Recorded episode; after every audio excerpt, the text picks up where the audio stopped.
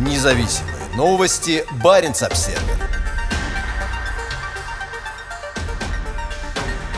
Этот реактор будет питать крупнейший в мире ледокол – для первого российского гигантского ледокола проекта «Лидер» в августе произошли два знаменательных события. Изготовлен корпус первой реакторной установки и подписан контракт на поставку металла для носовой части. Несмотря на наличие разных взглядов на перспективы развития судоходства в Арктике и вопросы к прогнозируемым показателям грузопотока, строительство крупнейшего в истории атомного ледокола идет по графику. 29 августа входящее в структуру Росатома машиностроительное предприятие «ЗИО Подольск» опубликовало первую фотографию корпуса реакторной установки «Ритм-400» для ледокола проекта «Лидер». Это будет самый мощный реактор, использующийся в гражданском флоте. Мощнее него только реакторы, которые устанавливаются на американские авианосцы типа «Нимец» и «Джеральд Форд». «Ритм-400» представляет собой укрупненный вариант реактора «Ритм-200», который устанавливается на новейший ледокол ледоколы проекта 22220, из которых Арктика и Сибирь уже сданы в эксплуатацию, а Урал, Якутия и Чукотка еще строятся. Новая версия в 1,8 раза мощнее ритм-200 и будет выдавать 315 мегаватт тепловой мощности. На ледоколах проекта «Лидер», которые будут строиться на судостроительном заводе «Звезда» в Приморском крае на Тихоокеанском побережье России, будут устанавливаться по два ритм-400.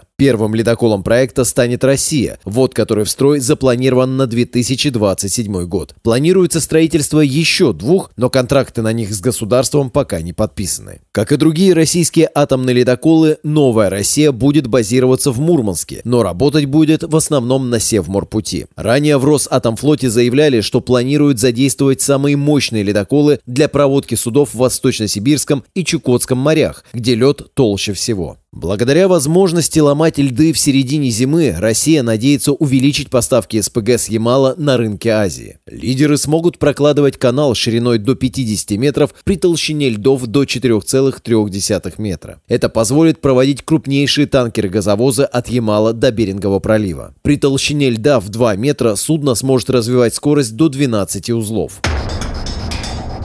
Контракт на сталь.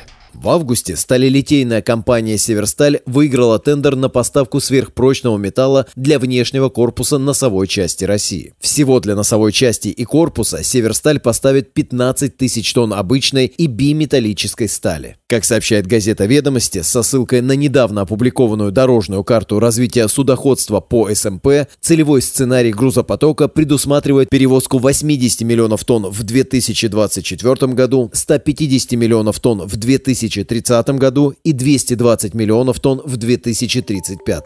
Один из ведущих экспертов по перевозкам в Арктике, Михаил Григорьев, на прошлой неделе заявил, что скептически относится к таким цифрам. «Я хорошо знаю федеральную целевую грузовую базу, и я не вижу этих объемов», — сказал он. Также возникают вопросы о том, как Москва сможет позволить себе финансировать гигантские арктические планы на фоне крупнейшего с 1990-х годов экономического спада по прошествии шести месяцев после начала войны с Украиной. Независимые новости. Барин обседный.